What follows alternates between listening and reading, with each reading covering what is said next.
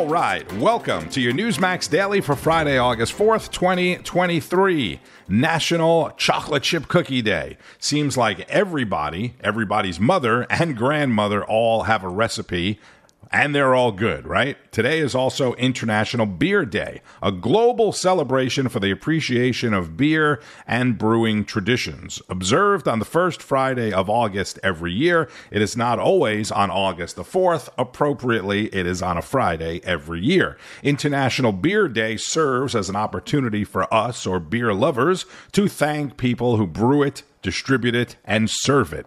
It also reminds me to tell you that the numbers are in and the latest quarter results from the Bud Light parent company, Anheuser-Busch InBev, shows the backlash following the partnership with transgender influencer Dylan Mulvaney back in April is continuing to weigh on sales, costing the company about $400 million for the quarter well over a billion dollars since the backlash or the boycotting started several months back. Sales year over year down nearly 30%. And that's according to the company, could actually be worse than that. Today, being the first Friday of the new month, we did have a jobs report released this morning, the non farm payroll report from the Labor Department showing 187,000 jobs were added to the economy in July. That was a bit short of the expected 200,000. It was a couple of thousand jobs higher, though, than June's revised number of 185,000, but still below expectations, which means the economy is slowing down a bit. The other big business headline talked about it yesterday Amazon's earnings, earnings per share, and guidance beating expectations soundly. Apple's earnings were not as impressive. Revenue was down. iPhone sales were underwhelming, according to an analyst or analysts, and Apple stock is down about five bucks so far. Amazon shares up more than 10%. That's more than $11 a share. All right, let's get to it.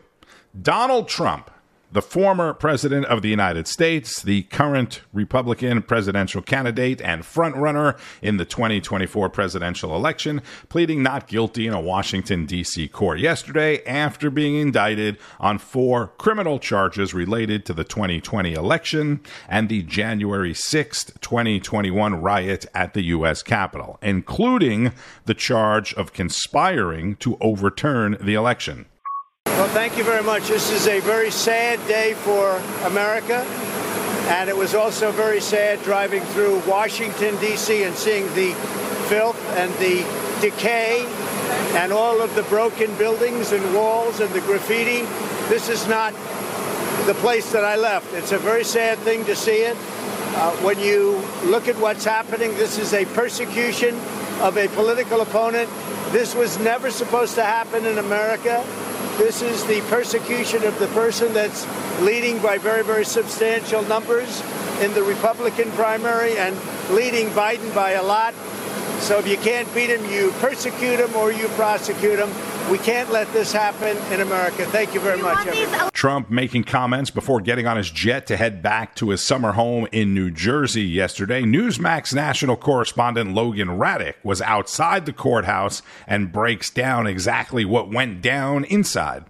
The judge ordered the prosecutor, Thomas Windom, to produce all exculpatory evidence uh, in this case. And former President Trump, while he was sitting in the courtroom, was hunched over and appeared to be impassive. Uh, Windom says the government is not seeking detention under certain conditions of the release, and that uh, under those conditions, Trump had to sign an appearance bond and also not communicate about the facts of the case other than to his counsel. He did sign off on those conditions, and the judge sets the next hearing uh, in this case for August 28th at 10 a.m. But the judge is also waiving Trump's first appearance in that hearing. Uh, the government also needs to file a brief within seven days with an estimate of the case, and within seven days, uh, Trump must submit a proposal estimated time that they need in order to get all the uh, evidence together. Now, Judge will waive Trump's uh, first appearance again at that hearing that is set for August 28th. And uh, the defense attorneys for former President Donald Trump say there's a massive amount of discovery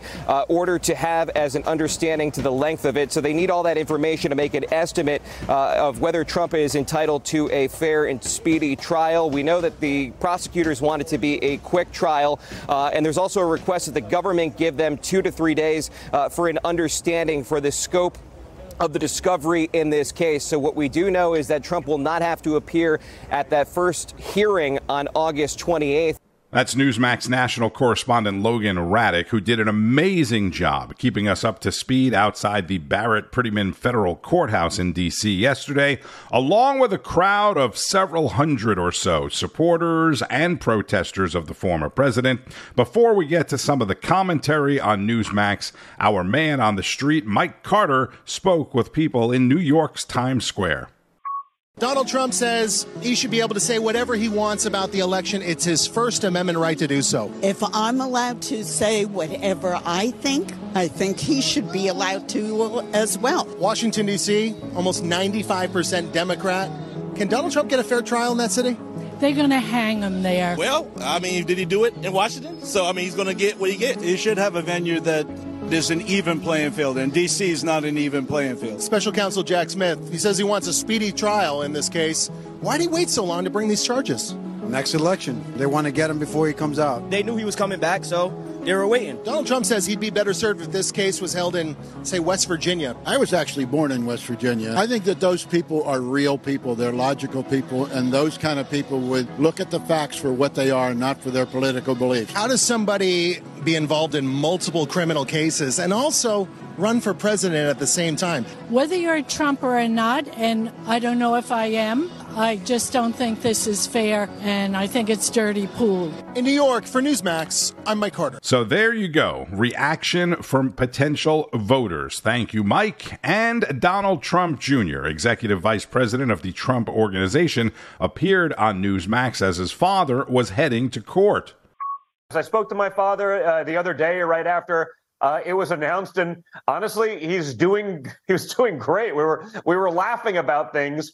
Uh, not that it's not serious, yeah. but I think everyone understands exactly what's in play. Each one of these things, I think, only solidifies that to the American people just how far we have fallen as a country, just how corrupt the Biden administration and their weaponized form of government is. And you know, I, hopefully that wakes up people because you know this doesn't end well uh, for our country, uh, for our civilization. This is scary stuff, and it was happening in third world banana republics. Uh, we'd be doing something about it, but it's happening right here at home in America. It's scary. Well, on on that note, um, and kind of piggybacking to to Bianca's question, you know, about your dad. Look, this is the enormity, the weight of the pressure that he's under right now. As as strong as he is, as many talented, smart people as he has around him, this isn't this has got to be incredibly stressful for him. Um, and as his son, it must be a concern about how he's dealing with this. I know he plays golf and that's therapeutic, you know, but do you talk to him about, you know, Dad, how are you? How are you doing? How are you feeling? I know you're just kind of sharing some of the color, how he's laughing about it, but man, I mean, anybody would crack under this, but your dad, you know, he's facing it, and, and not only that, not only the indictments, but a campaign. He's, he's in yeah. the middle of a campaign. You know, have you talked to him about how I, he's I, feeling? Yeah. I, would say we're probably built a little different, and I think we've gotten used to this, right? Mm. You know, uh, you know, one one of the things we were literally joking about was, hey, you know, I, I, remember back during the Russia, Russia, Russia days, where the head of the intelligence committee wanted to try me for treason, a crime punishable by death. Uh, you know, that's become the norm for us. This is how the Democrats function. Uh, Republicans, a need to get a backbone and start fighting back and doing something about it, not just you know saying nice things on TV or Twitter. They actually, you know, use the appropriations process, stop some of the funding of this insanity. Uh, but no, literally, I was joking with my father. I was like, oh, well, now one of the charges in the new one is literally, you know, they could bring up the death penalty in there. I was like, oh, we have more in common now. We both share that together. So uh, whether we're built differently or whether it's just you know, we've gotten so accustomed to this. We're not supposed to be. It's not. That's not supposed to be, you know, a normal reaction. Donald Trump Jr. on John Bachman now. More from Tim Murtaugh, former communications director of the Trump campaign and executive vice president of national public affairs, on Chris Plante's Right Squad. When thinking about this, uh, I think Americans should ask themselves the first question is would this be happening if he were not running for president again? And I think the obvious answer to that is no. none of this would be happening. He would not be indicted three times and headed towards a fourth one. That would not be happening. But politically, what's going on here, imagine being one of his GOP opponents in this primary. Now, again, for the third time, for the next few days, not a one of them can break through and talk about what they want to talk about. They're going to be forced to talk about, yet again, Donald Trump. And uh, during the course of all this, almost all of them, except for the ones who openly attack him, like Chris Christie, and Mike Pence sort of has his own lane because he had a role on January 6th in the Congress, but everyone else has to issue statements of support in some way, or at the very least, attack the people who are attacking Trump, which is also support. And if you are in the pack that is chasing Donald Trump in the Republican primary, how can you possibly catch him if you have to stick up for him all the time? And then if you're Joe Biden, I, I was there in 2020, I was the comms director on the Trump campaign, there was never a national poll that showed Donald Trump beating Joe Biden. Not one, zero. So far this year, in just this, in the last two weeks, there have been three national polls that show Donald Trump beating Joe Biden. That never happened in 2020. Tim, he's beating him by seven points. Some polls say even higher. He's going to beat Joe Biden in 2024.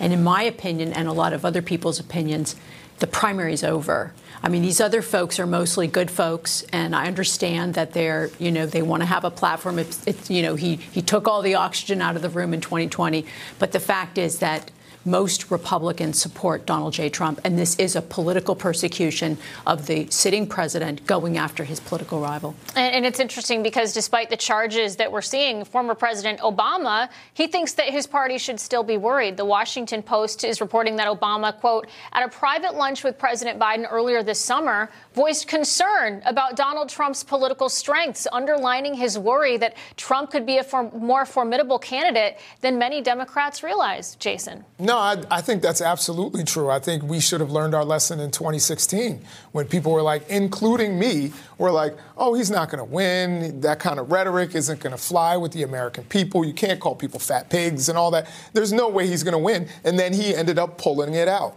So uh, I think we absolutely have to take this very seriously. And it is true that our candidate is not the best communicator, and nor is his vice president. So we have to pull out all the stops in order to win this.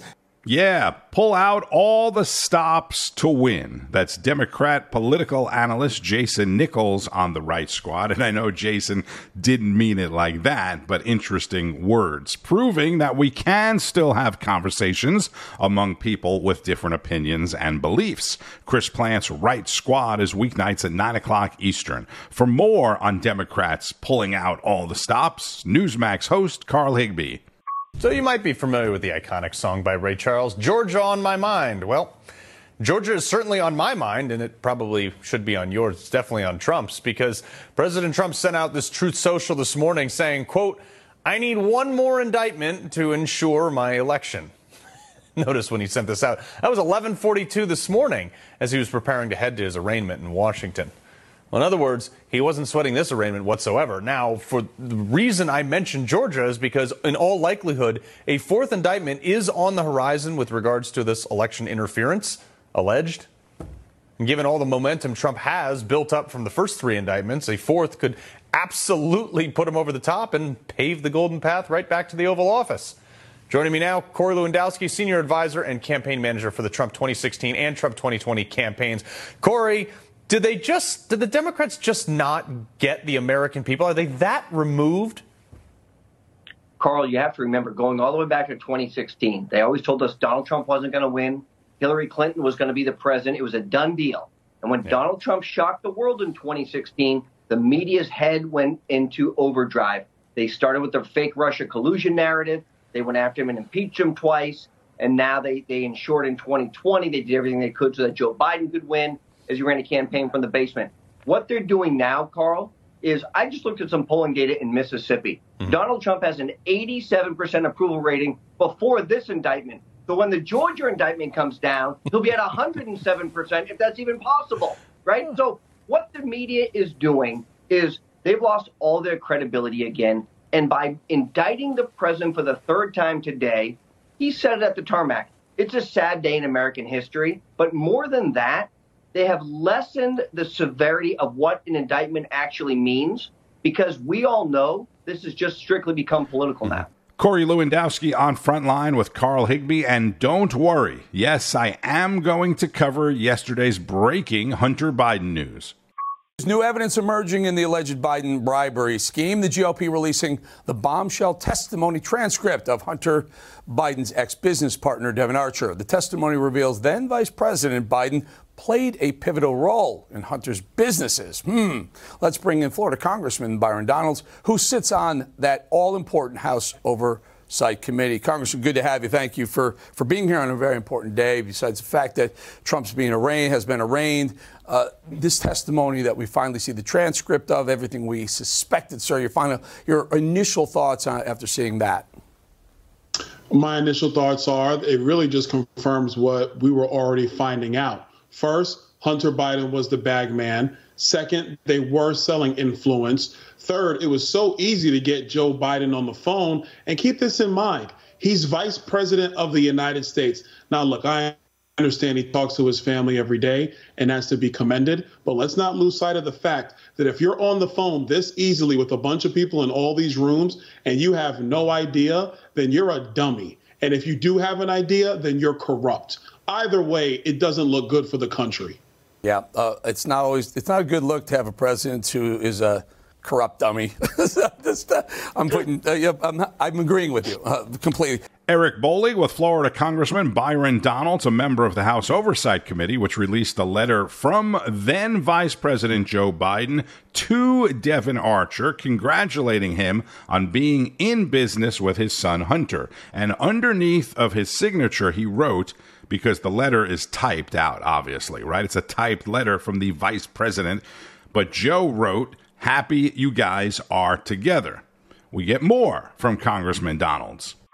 Joe Biden has known the entire time, but Joe Biden is an expert liar. He's been lying for 50 years to the American people. That's nothing new to him. But let's make sure everybody understands this. When he was vice president, that's when these 20 shell companies were set up when he was vice president. When he was vice president and Barack Obama gave him basically operational authority over several countries, who was on Air Force Two all the time? Hunter Biden was with him all the time. Remember the WhatsApp text message? I'm sitting here next to my father. We haven't gotten our money, and we're the Bidens. We never forget. He apparently was in Rehoboth Beach at the beach house sitting next to Joe Biden when he sent it. All of this stuff leads into where we are right now. The Hunter Biden sweetheart deal that gets blown up because they tried to stick the FARA violations in the gun charge. You're telling me the White House counsel and Joe Biden and Merrick Garland didn't know about that? Of course they knew. At the end of the day, there is a web of corruption surrounding Joe Biden. There's no business that is operating from this family except influence peddling, and that is an impeachable offense. Florida Representative Byron Donalds on the balance with Eric Bolling last night. Obviously, there will be a lot of discussion about the transcript release and the letter over the weekend, as well as the continuing conversation of the Trump indictments and the 2024 presidential election. We'll pick it all up on Monday. One more trending story today. Federal investigators have charged two U.S. Navy sailors with stealing defense secrets and selling them to China. In both cases, the sailors were allegedly approached by Chinese spies and offered thousands of dollars in exchange for delivering classified details about naval operations. Thousands of dollars is, is could, kind of vague, right? Could be 10,000, could be 200,000. Either way, both the 22 and 26 year old U.S. sailors are Chinese Americans. In one case, they gave the spy information on weapons capabilities of U.S. Navy ships, as well as information on the ship's movement. Money, money, money, the root of all evil. Don't forget about all the great weekend Newsmax programming, starting with Wake Up America, Weekend Edition, Saturday Edition, American Agenda, Wendy Bell's Common Sense, Sebastian Gorka, and more. I'm Tony Marino. Thanks for listening to Newsmax Daily. Have a terrific and safe weekend. I'll see you right back here on Monday. In the meantime, Keep on fighting the good fight. News breaks every minute, every day. You need the app, the Newsmax app. Find it free on your smartphone store. Then watch us anytime, anywhere.